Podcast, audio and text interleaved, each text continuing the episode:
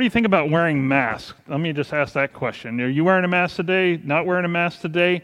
I've noticed that that's been in the in the debate here in our world uh, recently with COVID 19. Do you wear a mask? Do you not wear a mask? We've been going through that.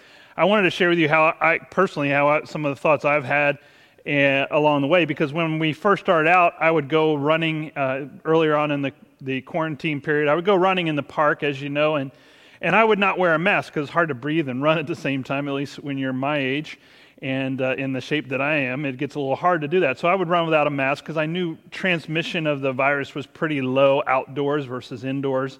It's one of the things that we've learned.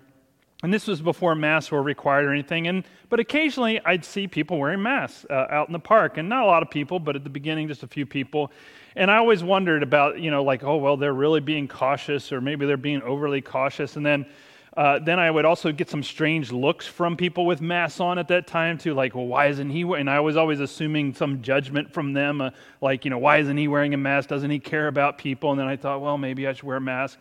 And then as time evolved, we started to get into the requirements here of wearing masks. And even before the governor required masks, I started wearing one I, when I ran because as I came close to people, I'd pull my mask up. And then after we went away, I would pull my mask down, allow to breathe. But I, I thought, you know, I would come across then more people wearing masks, but then I would see still people not wearing masks, even though I was wearing a mask. So then I started to make assumptions about the people not wearing a mask. And I started to think, well, don't they care about people? And why aren't they wearing a mask? Don't they know they can catch the virus? And so this goes on. But I, want I'm confessing to you is this idea that if I wasn't wearing a mask, I had certain thoughts and assumptions. And when I was wearing a mask, I had certain thoughts and assumptions. And it didn't matter whether I was part of the mass crowd or non mass crowd, I had assumptions and opinions about those who were not a part of that group, which is very human of us, right? And it's amazing that it's actually out of this that we've created this kind of power struggle about mask. And a power struggle is actually what happens when you feel powerless. When you feel powerless, that can create a power struggle. What do we feel in the face of COVID 19? We feel powerless. And so the mask becomes this symbol or this way of us asserting control or power over our world. And then we have opinions and judgments of people, whether they're wearing masks or not wearing masks, based on whether we are or not. And so we've created this power struggle over something as simple as a mask, and we've even made it political and a political statement. And all these things that are happening around just simply wearing a mask to make sure you don't get a virus. Here's the thing about COVID 19 it doesn't care about what we think. We'll get it or not get it. A virus has no opinion about any of those things, it just will infect us. And so we have to think about that uh, from that point of view. But notice that the psychology here is that when we feel powerless, we actually want to assert control. That's part of our humanness. That's a part of the way we deal with feeling out of control or feeling powerless In fact, why don't you chat about that right now? Maybe you, you have your own uh, story or own thought about what uh, creates uh, powerlessness or how you struggle. So, what creates a power uh, struggle within you this morning in your life? So, maybe chat about that, throw an idea out there. Maybe you've been struggling with mass or not to wear. I'm not trying to ask you to have a debate, but just say, what's causing you that power struggle this week? I came across this great quote uh, by Mar- Margaret Thatcher, former Prime Minister of the UK, and she said this She says, Being powerful is like being a lady. If you have to tell people you are, you aren't. And I think about that quote. She's basically saying, in a very English way, that if you have to go around telling people you're powerful, it's probably because you feel powerless. If you have to go around asserting your power and dictating your power or seizing control of situations, then that actually is a feeling of powerlessness coming out in you. And that's the psychology about that. And really, truly powerful people don't need to do that because if you really have power, if you really wield it well, you don't have to go around telling people that you're powerful. And that's an important distinction here. So we're going to look at this. And I'm reason we're looking at this is because Revelation is a book not only of worship, which we're seeing in worship here in chapter 5, but it's also a book about a power struggle, a power struggle between good and evil, between Christian faith and faithful witness and the Roman Empire of the first century, but even throughout all of human history, this power struggle between good and evil. And what does it look like to wield power, and what does it look like to be a faithful witness when you're powerless? which is what the Christians were in the first century. And so, really, this book is going to, rest of Revelation from chapter 6 on, which we'll begin to look at next week, is really going to get into what that power struggle, uh, into that power struggle. But notice that chapter 4 and chapter 5, where we're here today, that it all flows out of worship and it flows out of the throne room of God and where God is on the throne. And that's what's happening in the text today. So we find ourselves in chapter 5 in the throne room and out of that, there is a scroll. And that scroll is in the hand of God. Now, the scroll, typically, in the scrolls were written only on one side. So there was only writing on one side, and they would send the scroll around. It could be a letter, it could be a legal document, whatever it was, and it would just be written on one side.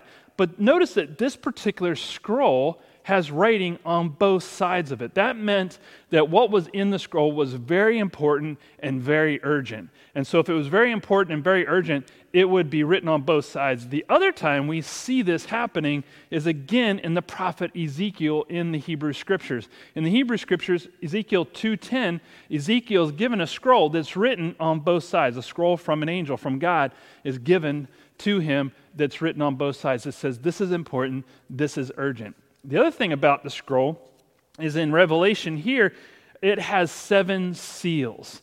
And these seals would have been string and a wax seal on it, and then a signet ring would be impressed upon into the seal by the witness who witnessed the recording of the scroll. So basically, in a legal document, six witnesses were required, or six seals were required. Here in Revelation, we see this number seven again. So again, John is saying uh, seven, using the number seven as a sign and symbol of wholeness, perfection, holiness, right? So this scroll is a holy scroll. It has seven witnesses and seven seals. And there, so the other thing about sealing the scroll was to make sure that only the intended recipient could open it. So, one, the scroll, the, the seals would authenticate the scroll, but it would also say no one can break the seals except for the intended recipient. Or that is what is raised here in the text the question of who is worthy. That's the question here. Who is worthy to break the seals and open the scroll? Who is worthy to open this scroll? Now, it's interesting because I wonder how much time passed before John began to weep. Notice that John begins crying and weeping. Why is he weeping at the sign of the scroll? Because no one is worthy to open it. What that's saying is that there is no human leader, there is no politician, there is no ruler, there is no emperor, there is no king that is worthy to open this scroll that is in the hand of God. No earthly leader or ruler could do that or is worthy to open. It. It's not the intended recipient.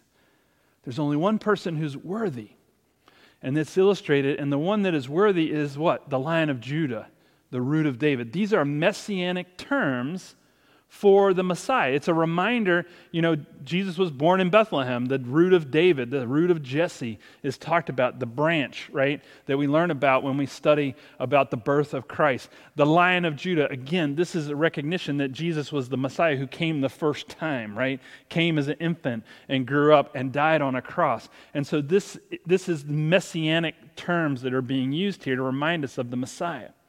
But the other thing about this messianic image is that what appears in the throne room, what appears in the vision, is a slain lamb.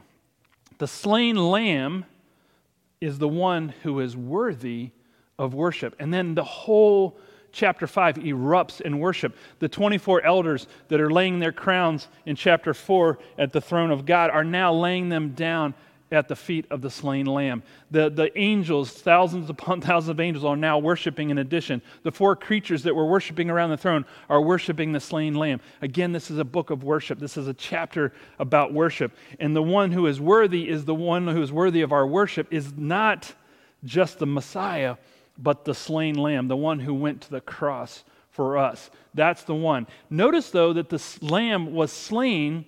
Here's the point from the creation of the world. This is actually from chapter 13. I'm fast forwarding a little bit in Revelation. But I want you to notice that the slain lamb is from the creation, the beginning, the foundations of the earth. That it wasn't just a time, an event somewhere in human history, but the slain lamb, again, is the Alpha and Omega. This is inherent in the way God is working in the world and on the earth for all of time, Alpha and Omega. This is from the creation. So, inherent in the creation of the world was the slain lamb. Now, how, why is that important?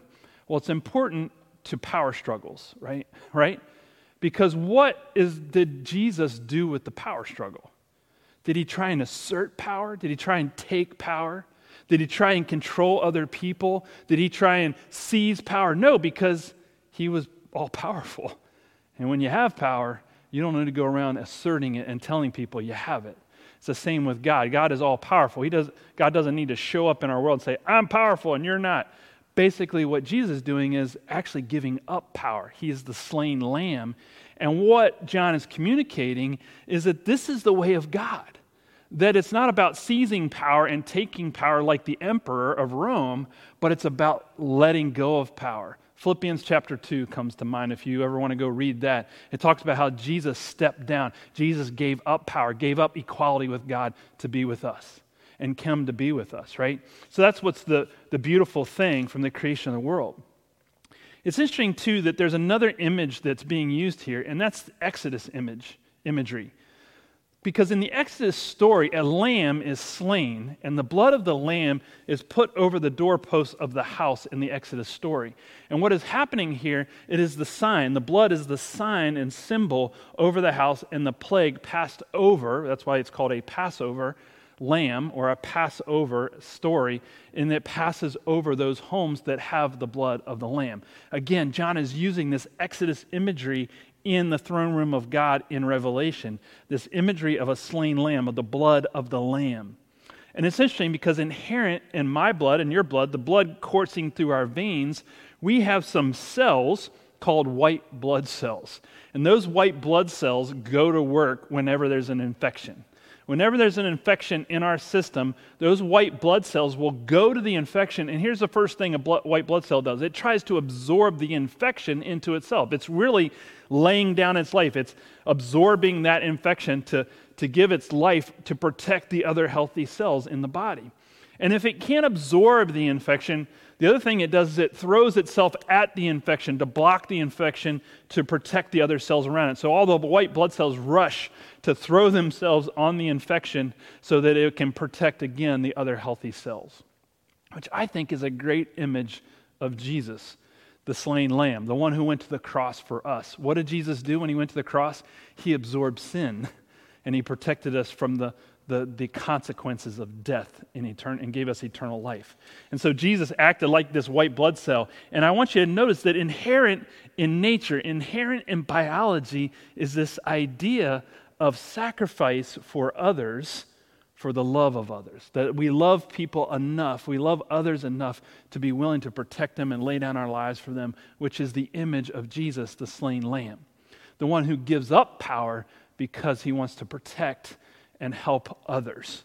And that's so important here in this uh, imagery that John is giving us in Revelation.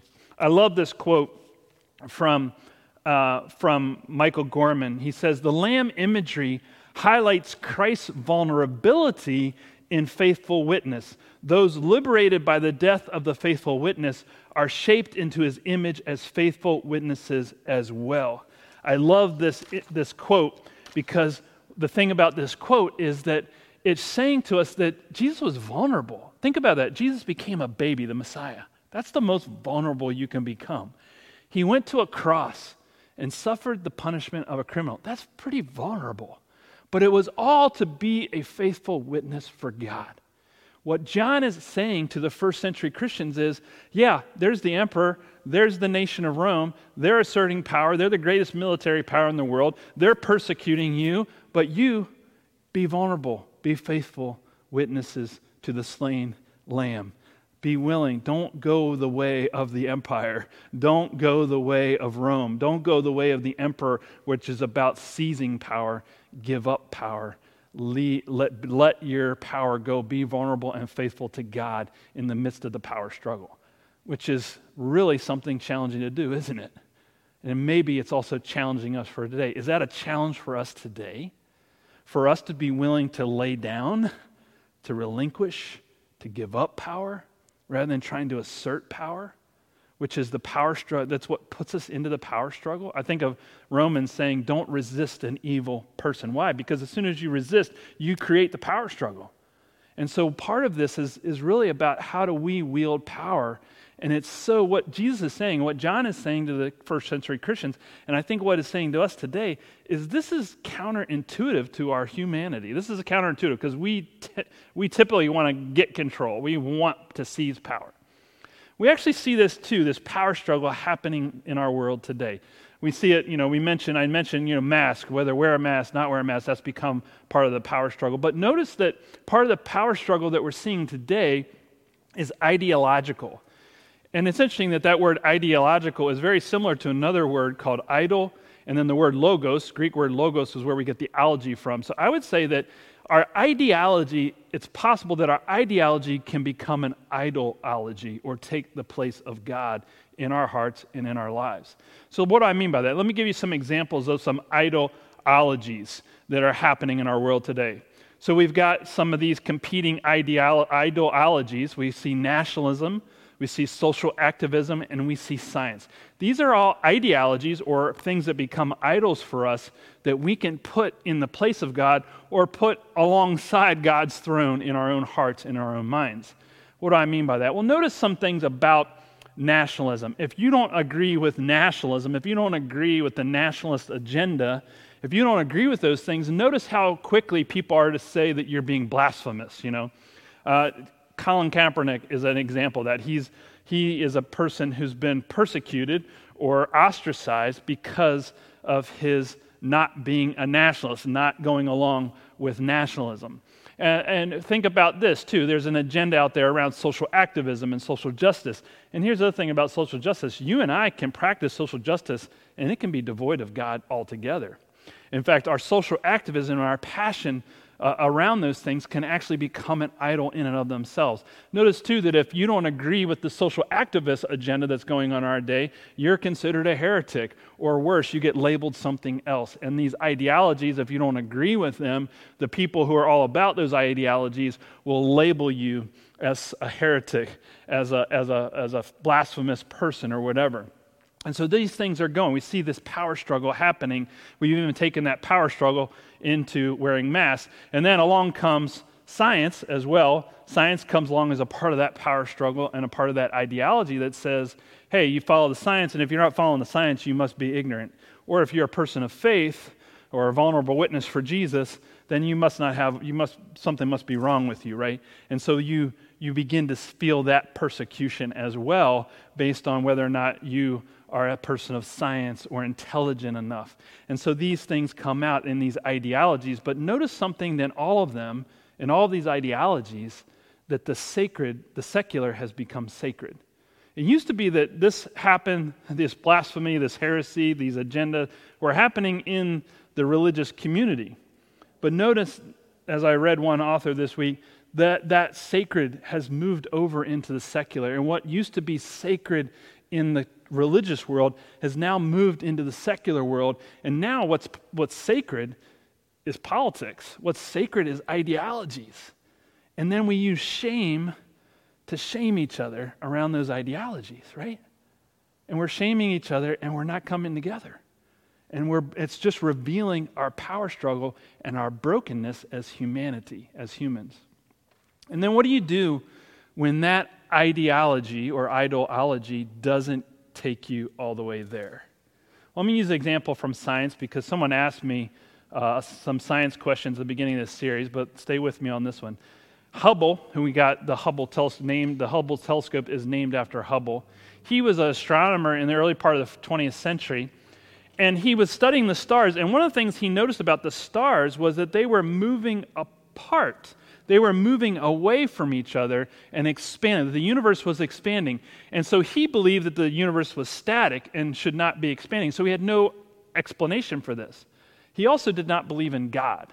So the possibility that God could have created the universe was not within his framework of thinking. So he came up with all these other possible ideas about what was going on, and all those ideas were wrong. He, as a scientist, was wrong about a lot of things, even though he discovered something, he made an observation, a discovery that was very important to what we now know as the Big Bang Theory. So he discovered something about the universe, but all his conclusions and his science about it were wrong. And so that's the problem with science. Science is always changing. Science is always evolving. It's never a certain, there's no such thing in a way of an exact science uh, because it's always changing and evolving. And at some point, we're going to reach a gap. Science will only take us so far, nationalism will only take us so far. Social activism will only take us so far. There's always going to leave us with a gap.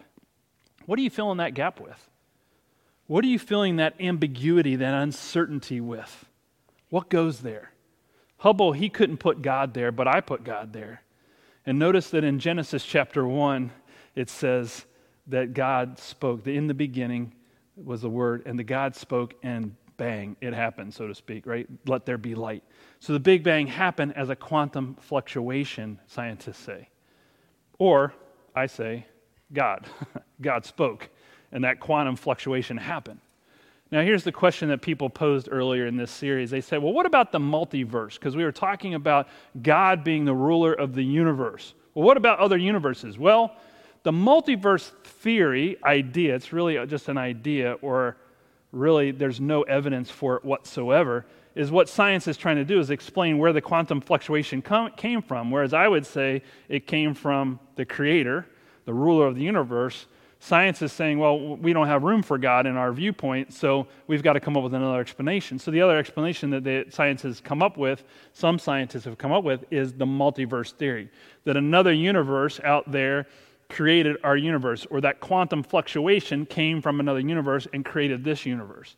And so, uh, whether true or not, it doesn't matter because the question of God just gets punted down the street. Because then you still have to ask the question well, who created that universe that created our universe? We're just punting, we're just moving uh, down the, the God question down the block, so to speak. But anyway, notice that if you don't buy into that, right? If you don't do that, if you don't, what do you do when you don't buy into that, right? You're considered ignorant. You're considered like you you must be an ignorant person. Again, we're being shamed because we're not adhering to an idolology. I want us to, to think about this as well. Here's the thing for us as Christians.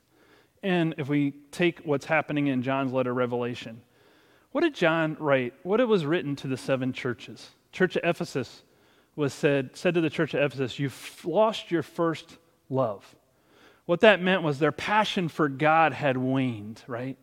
And I wonder if there were some other passions that were taking over their lives. Maybe there was another passion or another ideology at that time. You know, it's mentioned uh, some other ideologies that were happening in the churches, that the churches were gravitating or giving into these other ideologies, and that that was taking away from their passion for God in the first century. Could it be that these ideologies or ideologies today are taking away our passion for God as well. That's doing it. Like the church in Ephesus, we may have lost our first love because we've replaced it with nationalism or social activism or some other passion like science, or maybe another passion altogether that you or I have in our lives. Or take the church of Laodicea, for example. Church of Laodicea became lukewarm. They actually had a spring there that was lukewarm, water that was lukewarm because it was mixed. Hot water and cold water were mixed together. That's what created a lukewarm environment it's possible that you and I can take our passion for God and our passion for some other ideology and mix them together and we become lukewarm Christians because our passion for God is not our priority. We start to sync it up or mix it with other passions and other ideologies that take us away from God. And so, what are you? Where are these ideologies in the throne room of your heart? Are they, is God on the throne of your heart? Or these other ideologies? Are you putting your hope and your faith in salvation in these other ideologies? Or is your salvation and your hope and your faith in God, who is on the throne and in the, the ruler of the universe and in control of everything in human history and ultimately knows the ending to the power struggle between good and evil in the world? That's what Revelations is telling us that, the, that somebody wins, but it's none of those ideologies. The person who wins is the slain lamb. Notice that. The slain lamb. The one who wins is the one who gives up power. Is that radical or what? Is that a radical thought for you? That it's really not about engaging the power struggle or seizing power as much as it is as giving up power for the love of others, of letting go of power to love and protect others. That's what the slain lamb, slain lamb does for us in our own salvation. Notice that even when Jesus was on the planet, that when he was engaging the Roman government, the nation of Rome in Pilate, the governor Pilate, he remained silent. He did not answer to that authority because he answered to God's authority in his life. He did not see Rome as a legitimate power over his life. There was also other people, disciples that wanted him to protest and seize control of Jerusalem and take the kingship and wanted him to take power. But notice that he also did not do that. He did not seize power. He did not take control, even though he could have. He gave up his life. He went to a cross. He was the slain lamb. Notice that the way God works is different than the way you and I work. You know, it brings new meaning to that verse the meek shall inherit the earth. Jesus said that. Jesus said that this is the way of God. This is the way that God calls us. And why is God, what, what's going on here? What, what is the hope of this? What, what is the reason for this? Well, Jesus actually tells us that. In fact, chapter 5 tells us that, and all the book of Revelation keeps repeating this theme. This is the theme. In fact, it says here in chapter 5, it's a new song that the people of worshiping God in heaven will be singing this new song. Here's the new song You are worthy to take the scroll and to open its seals because you were slain. and with your blood you purchased for God persons from every tribe and language and people and nation. You have made them to be a kingdom and priests to serve our God, and they will reign on the earth. You see that? No one nation, no one ideology, no one language, no one tribe, everybody coming together because of someone who was willing to give up power, the slain lamb. I love Eric's video that we saw earlier because it shows us that we're bigger than just one church. We're bigger than just one group of people. God wants to bring every nation, every tribe, every language together in heaven in worship and in unison and in unity. And the only way that happens is if we're all willing to relinquish power and give up power, right? And think about others and love others, right? Love God, love others. It's sometimes that simple, right? That's the image of heaven. That's the vision of God. That's what God is working for. That's what the slain lamb has laid down his life for, is that. And that phrase of every tribe, nation, tongue, language is repeated over again in Revelation. This is the future. This is our future as Christians. So we'll need to be willing to lay down our ideologies, our ideologies, to follow the slain lamb. In fact, Jesus actually asked us to do that. So he said in Luke chapter 9, he says, Then he said to them all, Whoever wants to be my disciple must deny themselves, take up their cross daily, like the slain lamb, and follow me.